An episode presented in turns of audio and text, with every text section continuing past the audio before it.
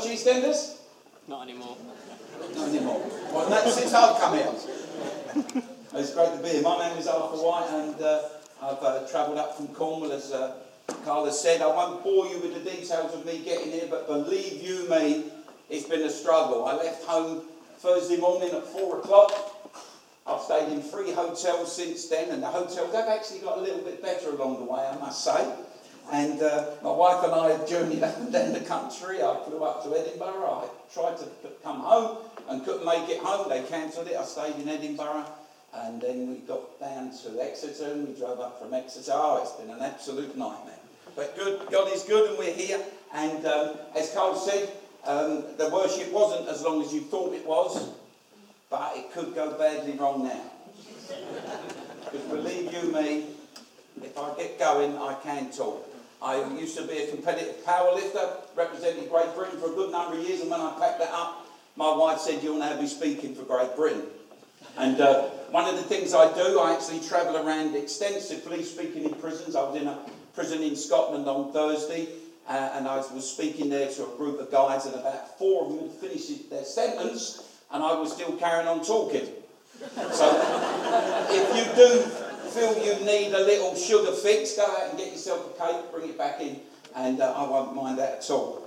As I said, my name's Arthur White. You can tell from my delicate tones and from the introduction, my roots are in the East End of London. I was brought up on a council estate in Essex, so I'm a sort of East End Essex boy. As my kids now call me, I'm an East End Essex old boy. I've got to watch the cable. How much have I got here? I could destroy the worship band and everything, yeah. That's good. And I now live in Cornwall. My wife and I, Jackie, we moved down to Cornwall about 10 years ago. They can't understand a word I say down there, which is great. I can't understand them either. But we now live in Cornwall. We have 2 children. I've got a daughter's coming up to 38. She doesn't like me telling people that. She's struggling meeting 40 years of age. My son is 35, and we had 2 little granddaughters, little Kate, little Sarah. They're the little people. I'm not sure what they belong to in the church, but we've got 2 granddaughters. So I see the grandkids every day, which is lovely, and I travel, as I say, extensively around this country. Indeed, I've had the privilege of travelling around the world, sharing what God's done in my life. Now, before I continue, I want to say I am not an educated man. I'm not a scholar or an intellect. I'm just an ordinary guy. But I happen to serve an extraordinary God. And what I want to share with you this morning is a little bit about my life. And this isn't just to big myself up. This is to try and explain to you where I was, where I am today, and something about the journey along the way. So I'm a very basic man. I'm a carpenter by trade. I'm a builder by profession. And I do tell people that I'm actually a minister now. That's a struggle for a lot of people to accept, but I am. It took me a long time to get that qualification, and I actually finished my papers, as it were. We was out in Canada, wasn't we, for our 60th anniversary, our 60th birthdays. We was out in Canada, and I finished all my papers out there, and I'm now a minister. I don't lead a church. Nobody will follow me anyway. And someone once said, I wouldn't follow you down to the garden path. But I like sharing with people what God's done in my life. I can't deny what has happened in my life. Whether you choose to believe is entirely up to you. I'm not here to try and convert anyone. I'm just here to share with you my life, and also to share with you the most important thing in my life, and that is my faith and my trust in Jesus Christ. As I say, I come out of the East End of London. I'm married. Jackie is my wife. She's sitting in front of you. And Jackie and I have been together now. Actually, we met when we were 14. 14, was that the kids? We got engaged at 17, and we got married at 19. So we've been married now for 44 years this year, isn't it? Apart from a little hiccup in the middle. So I'll tell you about that as we go along. And as I say, we've worked a lot together. Jackie and I actually do a little bit of a double act as well. She's got the other side of the story. So if you want to know a little bit more about me and about Jackie, please speak to her afterwards. I told you I'm a builder, or I was a builder. I stopped building a number of years ago. I had, materialistically speaking, everything that you would want in life. I had a successful and happy marriage. We did have disagreements and arguments, but it was always hurtful. There's not actually a lot of room between us, is there? So I've got to be careful what I say. I had a successful business. In the mid-80s, I was turning over a good few million quid on my own. I'm just a kid off of this cancer estate. And please try and remember this as I'm speaking. I had nothing when I left school. No money, no loans, no silver spoons. We had no privileges. Jackie also come from the council estate, the other side of the council estate. She said it was the best side, but that was always the debate. And we worked as kids, and we worked hard when we left school also. And I worked hard in the building, and I built a successful business. Jackie also helped me run that business, doing the finance and the accounts of that. I was turning over a few million quid in the mid-80s. I had men working for me. We had a big office, we had a big house, we had a villa in Spain, had a nice Jag. Jack had a little sports car, I had a few quid in my pocket. Life wasn't going bad for me. Life was good. I worked for everything I ever owned. I also had a successful sporting career.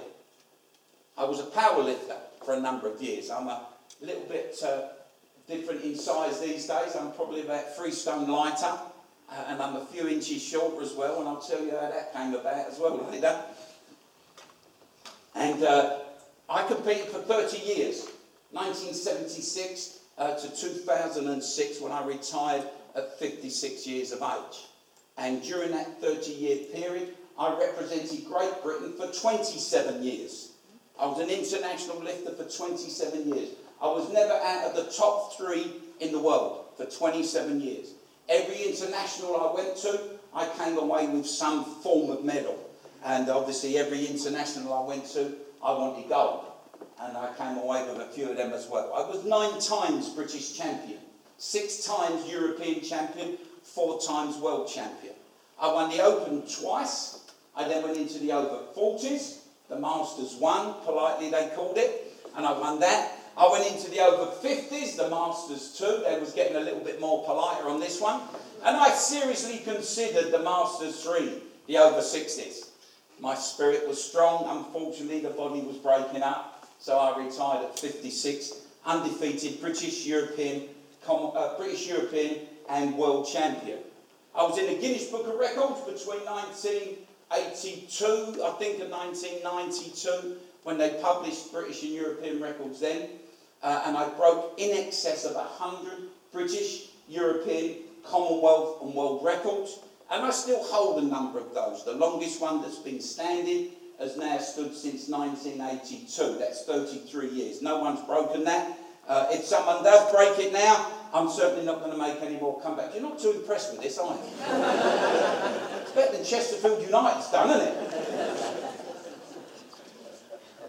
Powerlifting, that was my God. This is what I worshipped.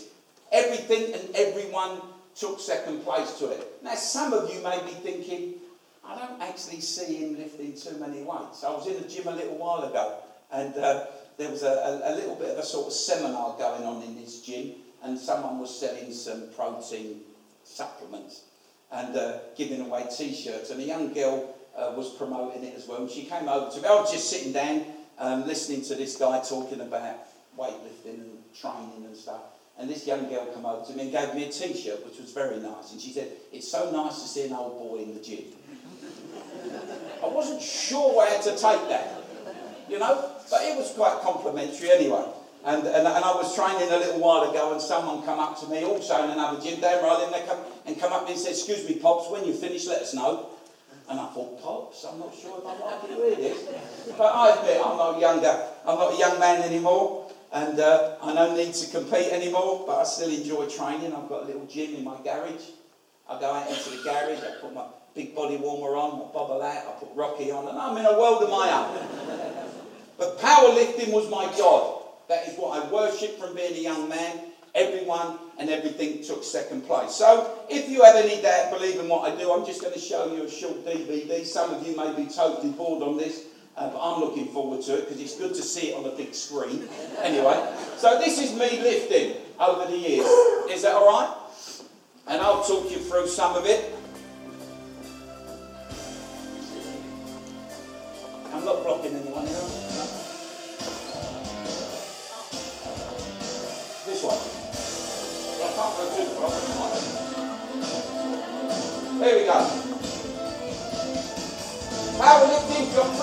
exercises. One's called the squat, one's called the bench press, one's called the deadlift. 9 drinks time, as I said, that one is European, more well timed.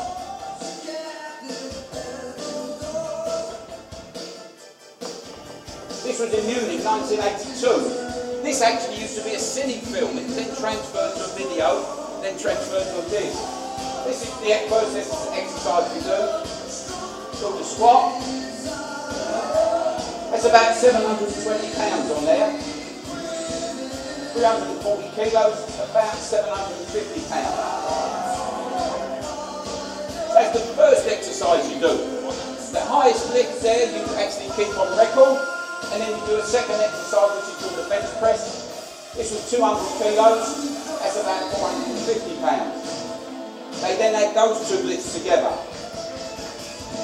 Then you've got a third exercise called the deadlift. That's 750 pounds, 340 kilos. I had a little bit more hair there. Actually, I had a lot more hair there. This is the second one. This is 360 kilos, just short of 800 pounds.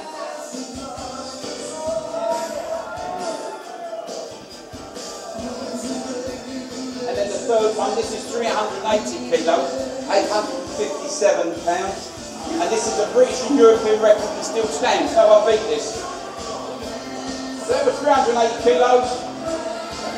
I'm quite happy with that. They add the three lifts together, the total is the biggest, and whoever's got the biggest total is the one that actually wins the competition. This is 1989. Gone on a few years here. I'm actually competing at the British Championships. I actually won the British title here. The man sitting down putting bandages around his knee, he won the British title at a lighter body weight. So he's champion and I'm a champion, but they also have a formula for finding out who is the champion of champions. There's a formula so I can actually compete against the like men. Me and Bill are training now for this. We have to now go into the deadlift. I'm British champion, no one can beat him. Bill's British champion, no one can beat him. But we want to beat each other on formula. My wife Jackie is sitting just in front of the platform calculating all this out. I needed to equal my best ever of all time to actually get the champion of champions trophy. So I'm now going for 380 kilos. You don't lift this sort of weight too often in your career. I'm having another go at it. I haven't attempted this for a number of years. 380 kilos. My coach in White, he was quite happy about it. And so was I.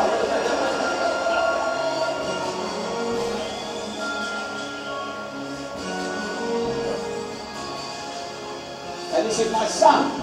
There's James. He was 9 years old then. He's now 35. He stands about this tall. He shakes me about a little bit now. So I won that day the champion of champions. And this is the trophy we got. It's a nice bronze trophy. There's James.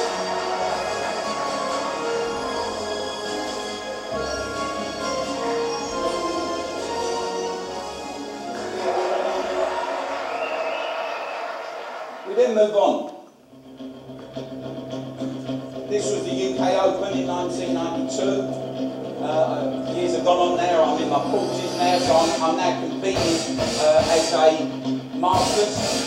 And on this particular day as a Masters, I've got a world record deadlift.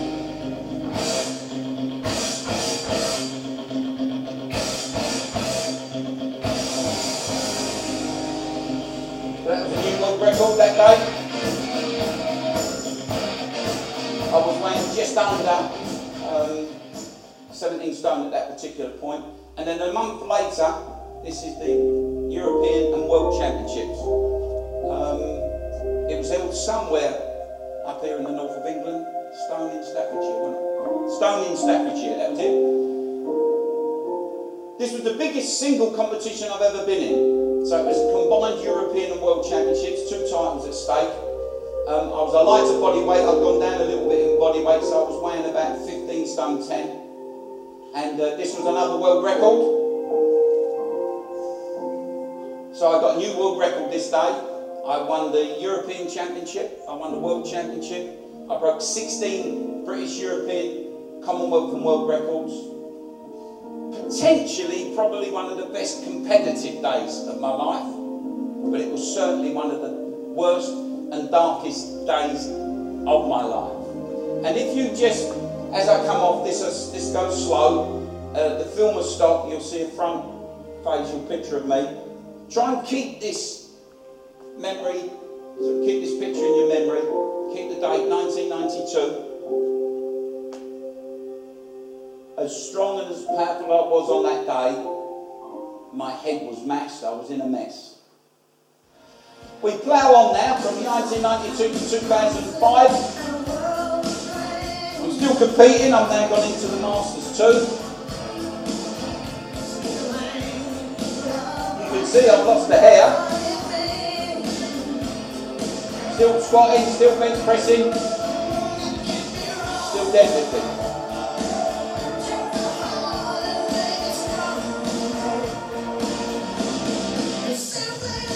So I retired in 2006, British, European, World Heavyweight Masters, Powerlifting Champion. I was undefeated. A lot of my records still stand.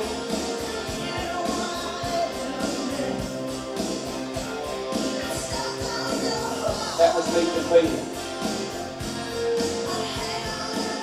Everything I did, everyone took second place to my powerlifting. I can remember the day my daughter was born. It was the 12th of June, 1977. We was living in Essex then. The British Championships were in Birmingham.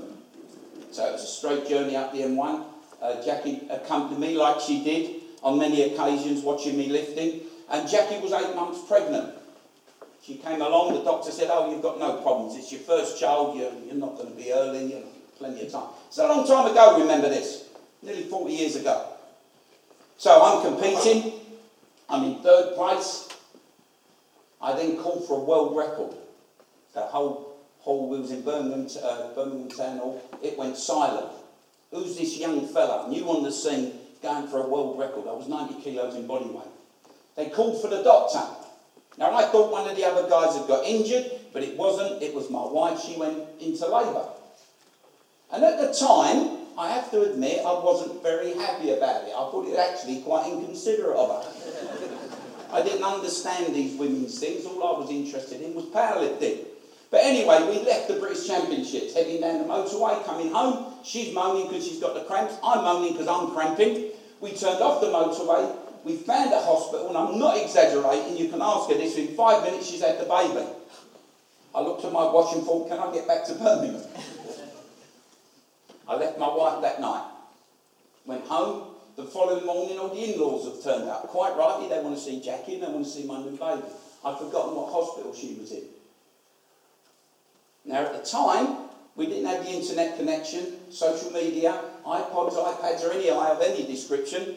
It wasn't as easy to find her as it could be now. So I left Jackie Sunday night. I found her Tuesday night. And I wasn't the most popular of husbands.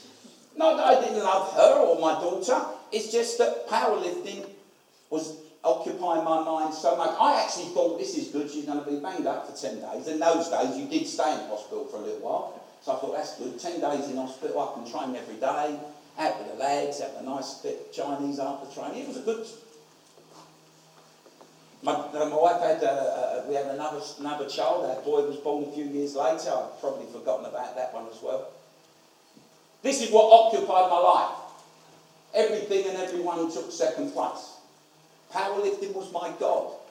I knew nothing of God. I didn't go to church. I knew nothing about Christians. I probably then was a God hater. Didn't think twice about it. I didn't like Christians. Didn't know any really. My old brother was Cliff Richard.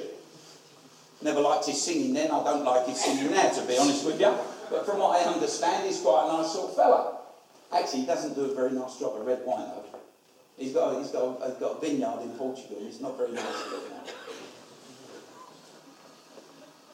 And my idea of Christian men, I thought all Christian men were wimps anyway. Dodgy men wearing dodgy sandals. Some of them wear socks with sandals. Most uncool. Even I know that. I'm not a fashion guru, but I mean, Carl's pretty cool. You know, t-shirt, nice. And Dan, is it, Dan? Dan's church leader. He's a cool bloke, isn't it? You know, don't wear socks and sandals. You have to be careful, because some blokes do, you know. You have to be careful. And he's put his feet under there. No, the bass player looks cool. Why have you got 5 strings on your bass guitar? I couldn't afford 6.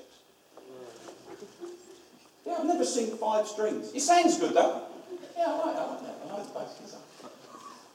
My idea of a Christian lady, now this is only my perception years ago, not now, obviously, but it was years ago. My idea of a Christian lady, happy, clappy, tangerine bashing, hallelujah Jesus.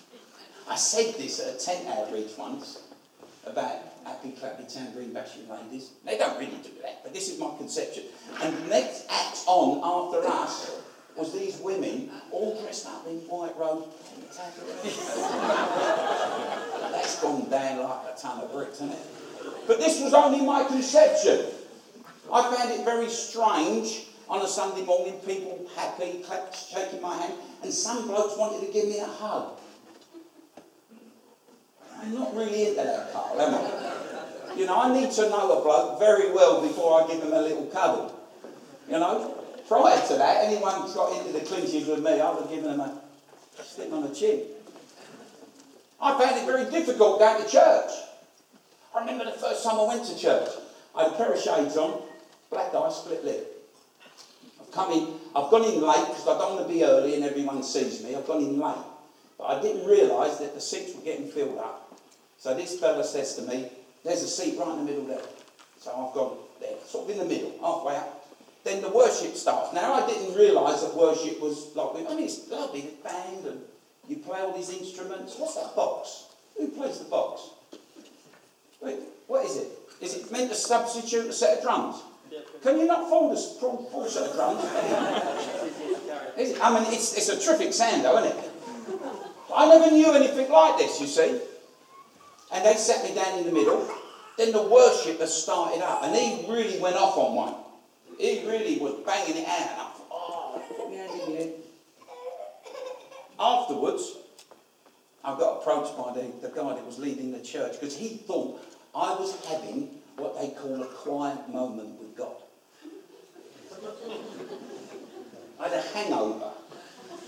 And this worship, speakers like that were banging in my ear, and I thought, what am I doing in this place? That was my conception of church and God. I knew nothing about it. It wasn't brought up in the church. I was a strong, independent man, stand on my own. If I needed to sort the problem out, I was the man to sort it out. Nobody crossed me, obviously, and my principles were I wouldn't cross another man either. But this was the way I thought then. Powerlifting was my God. That is what I worshipped. That is what I wanted to do. I wanted to be the best. And I would do anything to become the best. I believe I became addicted to training. I wanted to be in the gym day after day after day. I loved it. I loved the banter with the guys. I loved the weights on my back. I just loved it. But you cannot train every day. It's impossible. You need to recuperate. A baby only grows when it's asleep. A baby doesn't grow when it's running around on the floor. That is a fact. Baby only grows when you sleep. You need to rest and recuperate. I wanted to train every day. Now, up to this point in my life, I was a relatively young man. I never smoked, never ever smoked in my life, never seen the sense of it. Nobody can convince me that smoking's any good for you. A bit of grass in a bit of paper, setting light to it, sounds a bit crazy to me anyway.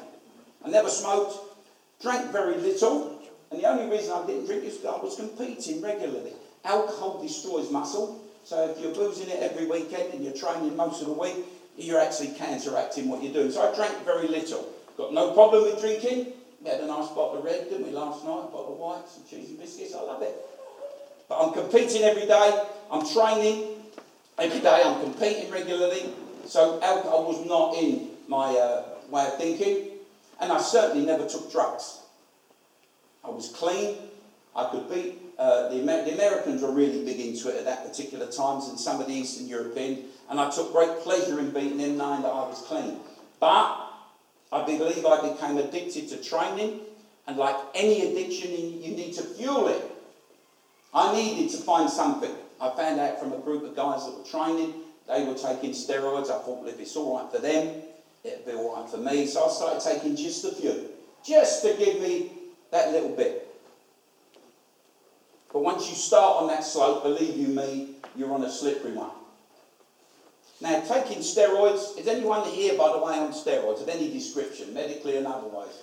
Don't have to, I'm not trying to embarrass anybody. My mum was on steroids for a good number of years. My mum actually died a couple of years ago, and she was taking steroids.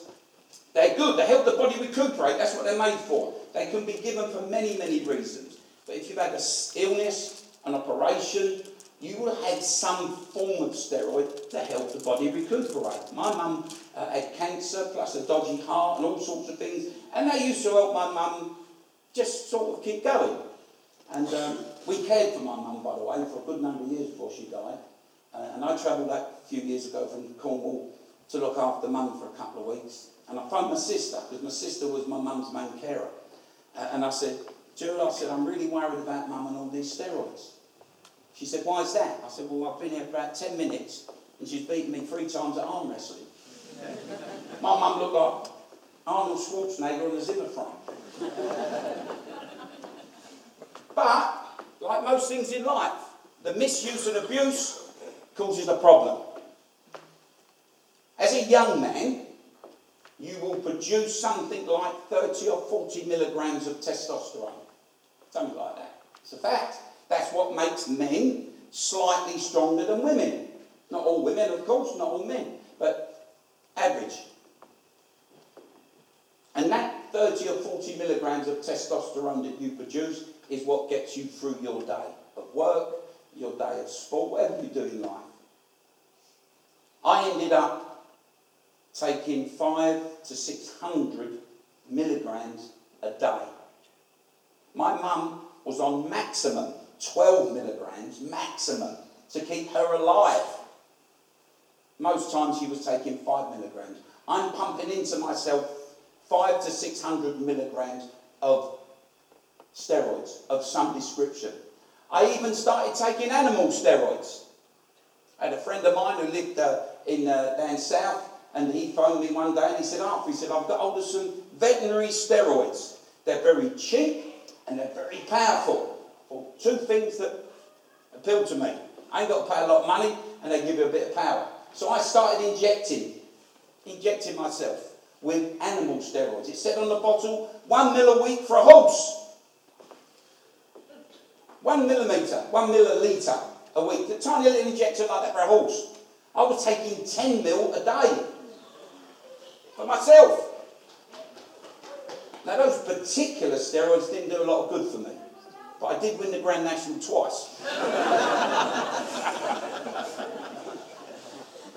The truth was that my drug addiction was now controlling my life. I'm fueling my body. I'm working hard. I'm training hard. Fatigue was setting in. I then needed something to give me an extra little kick, a little bit of a boost. I'm happy now just having a cup of coffee now and again, just to give me a little bit of a wake, but that's about it. I started taking speed, amphetamines, salt, and then cocaine.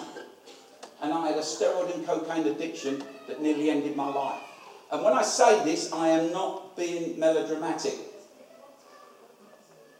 I was putting cocaine on my cornflakes, in my tea, up my nose, in my mouth. I would take it any way I could.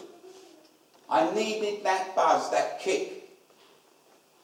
One of the side effects, though, of steroids, and there are many, is that it changes your psychological outlook on life. Obviously, what you're doing is injecting or taking by tablet a synthetic hormone. Your body produces hormones naturally, men and women. And if you then start taking something synthetically, your body shuts down its own production of hormones because it's now being fed. So you get an imbalance. One of the things in lifting and in the gyms, we used to call it roid rage, men would get angry. Now, if you've got a young man who's got a little bit of a temper on him, and you start giving him more testosterone, he's going to have a bigger temper. That never really was my thing, that's for sure, but I started looking at life a bit different. I was once a husband, a businessman, a father. I was a governor of a local school. I had respect. I had some self-respect. But I was now thinking differently. I had an adulterous affair with a young woman. I left my wife. I deserted my children. I lost my business, my homes, my cars, my money. I wanted to be in the gym more than I wanted to be at business meetings. I lost control of everything and everyone around me. In 4 years of madness, I lost everything that I'd ever worked for. I thought I was in control. My drug addiction was controlling me. I thought I was strong, independent. I was now living a violent life fueled by drugs. I lost my business. I started to work as a nightclub bouncer. In my day, they were called bouncers. Today, they're called security staff. And you'll see them, won't you, in pubs and clubs, and they have a little badge up here. And they have to, you have to go on a 4-day training course now to be a security man. They get trained in conflict management. Conflict management. I was working in a club, and a bloke came up to me, he said, do you want to work tonight? It was Christmas Eve. He said, I'll give you double bubble. Do you know what double bubble is? Twice the money. He said, we'll give you double bubble. Colin had a broken nose, chewed up ear, one eye, split lip, and I remember looking at him thinking, I don't want to work on the door if I end up looking like you. I worked on the nightclub doors for years. I wasn't a contender for the heavyweight title. Let me tell you this now. I wasn't. But I was now living a violent life fueled by drugs. I started to run an illegal debt collecting business. And this wasn't governed by the Office of Fair Trade, if you understand my meaning. You never got a letter from me saying you've got 7 days to pay up. I'd kick your door in 3 o'clock in the morning, drag you down the stairs, stick a 12-inch starter's knife at your throat. 9 times out of 10, I got what I went for. I was carrying then a 12-inch starter's knife strapped to my arm, 38 Beretta in my pocket, knuckle duster in this pocket, 2 club hammers under my seat, pickaxe handle in the back. I had more tools than I had hands. I'm living a permanently paranoid, fearful, violent life fueled by my drug addiction. As hard and as tough as I thought I was, fear and paranoia were my best friends for 4 years. I lived a permanent life of fear. I lived a permanent life of paranoia. Who was coming after me? What people were thinking of me? I'm wondering what you lot are thinking of me. I may never get asked back to Chesterfield. I remember one night, I was living in a bed sitting in the East End of London. It was a horrible place. I'd gone and got a Chinese takeaway. You got Chinese takeaways in Chesterfield? Yeah, it's nice Chesterfield, isn't it? It's lovely up there, isn't it? About 11 o'clock, 12 o'clock at night, I'm walking back to the flat. I've got my little bag of takeaway. You got the little pram bags as well? You get your little takeaway? I'm walking along, it's dark, it's late at night, and I could hear someone running from behind. Figured in my head it was a man standing quite a heavy foot. As he was getting closer to me, he was getting faster, got right on my shoulder. I bent down, turned round, I hit him in the stomach, I then bashed him with my chicken chow mein, beef went everywhere. This poor fella's laying on the floor now. He's got sweet and sour on him, bit of egg fried rice. The poor soul was running for the bus. I picked him up, dusted him off. Seriously, it was covered in it. Put him on the bus, give the driver a couple of quid. I said, here, take this fare, I'll give up. That was the madness and the paranoia that I was living in. In one of my sane moments, I went to see a man who was a drug counselor. This man also happened to be a Christian. Didn't know that, weren't too bothered about it. As I said earlier, I didn't think too much about God or Christians. I was probably, as I said, a God hater. Because I would have said then, like a lot of people will say today, well, if there's a God in this world, what's he doing in my life? I don't see God at work, and especially when you switch the telly on or read the newspapers, it's a question. What is God doing? What is happening? And I would have said the same. There's no God in my life. My wife and I are apart. I'm a drug addict. I've lost everything over the world. God ain't doing nothing for me. This man didn't preach at me, didn't patronise me, didn't talk down to me. He just said something very simply. He said, you need to choose. And it doesn't matter where you are in life, whether you're young, whether you're an old granddad like me, whether you're a man, woman, you're a leader of the church, you're part of the worship band, no matter where you are in life, you need to choose. And there's some easy choices. Last night we were sitting down, do I have a glass of red or do I have a glass of white? I like a glass of white, but I know Carl likes a glass of red and he chooses a good red one. No, I'll stick with a white. It's an easy choice. But there's some serious ones. And I had some serious choices to make. I remember standing in the car park in the East End of London. It was a place called Spitfield Fruit and Veg Market. It's right next door to where the Olympic Village is now in London. And I'd been out debt collecting. I earned a few quid as well that night, I remember. But I'd also got turned over as well that night. I remember standing in the car park. I had a pair of trainers on, tracky bottoms. I had a singlet vest, my knife strapped to my arm, gun in my pocket, knuckle duster. I was chalked up to the eyeballs. I even had a ponytail. Cool, would I like to grow a ponytail now? Trouble is, when you get old, hair starts to grow in places you don't want it. Why do your eyebrows get bushy and then come out your ear? Why did that happen? I can't get it up here anymore. I remember standing in this car park. I was not a kid either. I was a 42, 43-year-old bloke. And I'm standing there thinking, what a mess my life was in. What has happened? When is this going to end? Because my life, as I said, was close to ending. And I'm not being melodramatic. A doctor told me in 1992, just after that competition, now remember that one, 1992, I won the European title, the world title. I broke every record that you could conceivably think of. I was lifting phenomenally. I was built like the proverbial outhouse. But that night, probably about 6 or 8 hours after that film was taken, I tried to take my own life. I tried to cut my throat. You see, my drug addiction led me into bouts of depression. That's not a nice illness if you know anyone that's ever suffered from it. I tried to cut my own throat, drown myself, overdose and crash the car. That night, I had pains in my chest. I went to see a doctor, x-rayed my chest, showed my heart the size of a small football. He said, if you continue, you will die. And I've actually known 10 men die from steroid and cocaine abuse. One of the better-known men was a guy called John Paul Sigmundson. He was a world's strongest man 4 times. John Paul Sigmundson stood 6'5", he weighed 25 stone. I'm 5'9", and I'm weighing just under 15 stone. So he's a little bit bigger than me.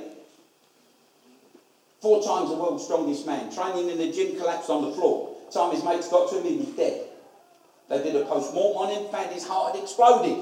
There wasn't a valve attached to it. Another side effect of steroids is it causes hardening of the arteries. My mum was on steroids, so they give her aspirin, so thin her blood out just a little bit, so the blood flows a bit easier around the body. But if your arteries start to close, then you're having trouble circulating blood. Further investigation on John found he was full of steroids and cocaine. So his heart was now working overtime. Any stimulant makes the heart pump faster than it should. So he pumped the blood out of his heart quicker than it should. It hit the blockage, came back, backfired basically. He was dead before he hit the floor. And I've known 10 men die, the youngest being 21. And recently I read in the papers there was 2 19-year-old boys died, steroid and cocaine abuse. 2 lads in Liverpool, 17 and 19. Steroids and cocaine again. And now on colostomy bags because they've injected themselves, the infection in their bowels, 17 and 19 years of age. But this is the madness of my life. This doctor said, you will die if you continue. I tried to take my own life. And I was making a lot of enemies. You don't live that sort of life without making enemies. And there were men in the East End that were going to end my life. And I'm not being melodramatic when I say that. 23 years ago, my life was that close to ending. I stood in this car park. I was on my own. I wasn't in a nice theatre like this with nice worship bands and a nice cup of coffee and some cakes afterwards to eat. I was on my own in the East End, freezing cold March morning. I just stood there and said, well, if there's such a thing as a God, come and sort me out. Now, there was no booming voice, no choir of angels or the opening of the heavens. But I wanted that to happen. You see, I wanted a revelation. I wanted something to touch me. But something did happen. Because I'd lost the capacity to love and be loved. I wouldn't let anyone near me. And I certainly wouldn't show any affection to anyone. I lived this life of paranoia. That fear and that paranoia left me that morning. So let me tell you, as I continue, what I believe, so you know where I stand in my life. As I said, I'm not an intellect. I'm not a scholar. If you want to debate a verse from the Bible, you just go and speak to the church leader or Carl. He's a pretty clever fellow. I don't understand everything in life for sure, but let me tell you what I believe. I believe that God created heaven and earth. I do not believe we're here by mistake. My mum died at 86 years of age. I do not believe her life was just gone. It was pointless. There's nothing left. I don't believe we're here by mistake. I don't believe we come from monkeys either. Now, I was present at the two births of my two children, and I didn't really think too much about it. I have to be honest, because all I wanted to do was get down the gym. Another excuse, wasn't it? Get out, get down the gym. Wife's time. But 10 years ago, in the house that we live in, my daughter had her first child. What's your wife's name? Grace. Grace. Grace, could you come over a minute, please, and bring little baby? What's the baby's name? Elijah. Yeah. Elijah. Oh, what a lovely name. Better than Arthur, isn't it? That was so embarrassing. Within 10 minutes... of my granddaughter being born, I was holding her in my hands. Look at him, look. Look, what a lovely thing. You're going to be just like your mum. Which is an absolute blessing. I remember looking at Kate, and I remember thinking, look, little toes, little fingers. Look at them eyes, look. Perfect, thank you. He don't come from a monkey, it's impossible. It's impossible. I mean, there's a mum. I remember looking at Kate thinking, no, she can't come from... I know her mum, which is my daughter. I know her mum's mum that I've been married to for 44 years. It's impossible. So I believe in Jesus Christ. I believe he is the Son of God. I believe in his birth. I believe in his life. I believe in his death. I believe in his resurrection when he was raised from the dead. And I believe his ascension when he went back to heaven. Again, I don't understand it all. I really don't. I don't understand everything that goes on here in the Bible.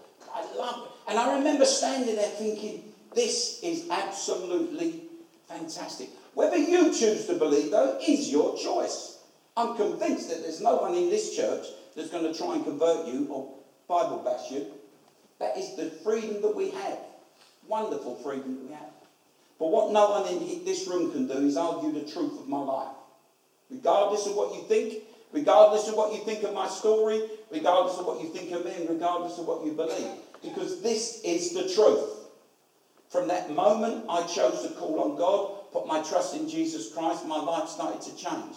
Jackie and I have been apart for 4 years. We got remarried in 1993. We got baptised together in 1993. If you are thinking of being baptised, believe you me, go and do it. Don't worry where you are. Don't think, oh, I've got to get my life in order. I've got to do this. Or I've got to be older. Or I'm too old. Go and get baptised. It's biblical. It tells us in there. Put your trust in Jesus. Get baptised. That's it. It's finished. On you go. I have the love and respect of my children. I have everything that I need in my life. I'd lost everything. There's plenty of things I want. I happen to like a BMW. Is there anyone here that runs a BMW dealership? No. I've tried that so often. I said this in the prison a while ago, though, and a fella come up to me afterwards, he said, I'm out in about a year's time. I would like to support you. I'm thinking, this is quite nice. He said, I've got a mate of mine who's into motors, and I'm thinking, I know what's coming. He said, I'll get a BMW for it.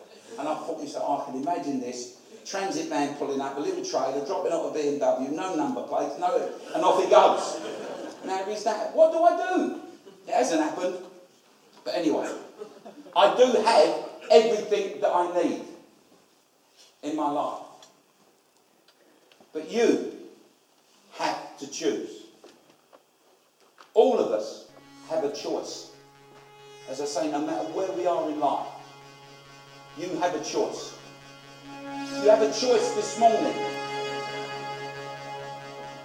You have a choice this morning if for the first time to ask Jesus Christ into your life. You may choose to, you may not to. We may never meet again. Some of you may be pleased about that. The choice is yours. You may have known about God, you may have heard about Jesus, but you've never made that step. Perhaps the step is this morning. Whether to speak to Carl or Dan, the leadership, or myself, or my wife Jackie. You may be thinking, well, do I need to be baptised? Yes, you do. Biblical. Choice is yours. You may be searching for a lot in life. You may be searching for that pot of gold. I was searching for that pot of gold. I won a lot of gold. A gold medal. British Championships. I want every gold you can get. European champion. Oh, this is a good one. Oh, there's the tablets in case I get a tummy upset. Too much cheese last night. There's a nice gold one. South Africa, 2005, my last world title. I've got a lot in here. I've got some gold here. Oh, this is a good one. 3 gold medals I won in Argentina. They even elected me into the Hall of Fame. Can you imagine that? What a gold medal that was. Hall of Fame, 1989. I chased every bit of gold that you could want. I chased it in my lifting career. I chased it in my personal life. Every time I travelled, I would bring back a piece of gold. South Africa, I went into a gold mine. I went into a gold mine and got this gold out. I went into a diamond mine full of diamonds. Have you still got that?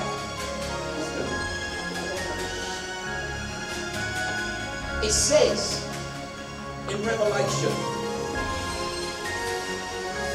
I counsel you to buy from me gold refined in the fire that you may be rich. Refined in the fire.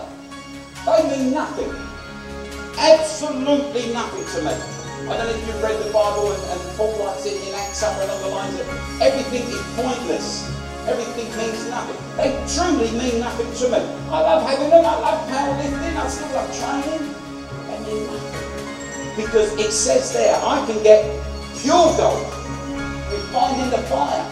God's gold. It says in the Bible that I am adopted into His family.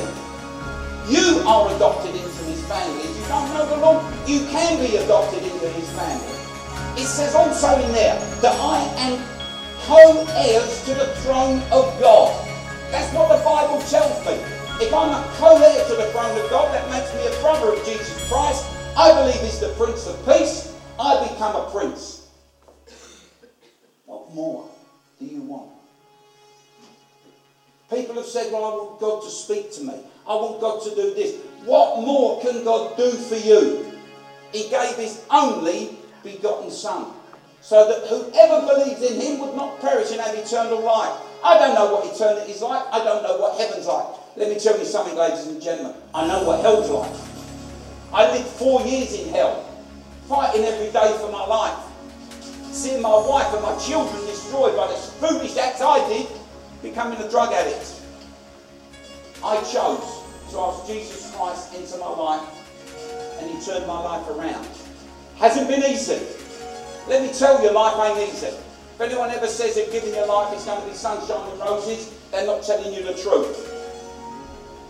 23 years after I stopped my drug addiction, I'm still suffering from it. I've had 8 major operations on my legs. I've got false knees. I can just about get out of that chair. You would have seen me getting dressed in the morning. She laughs her head off.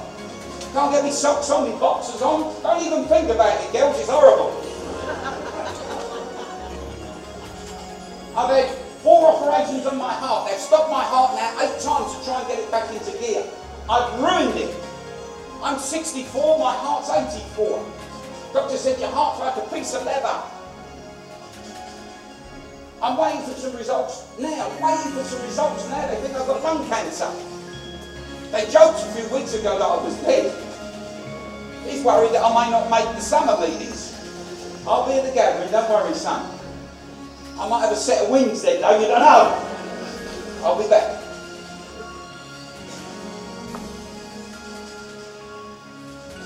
I believe it takes a stronger man or woman to take that step. I was one of the strongest men ever. And that's his records. This ain't me talking, this is records. I was one of the most powerless men ever. I did things before other powerlifters and strong men were even thinking about it.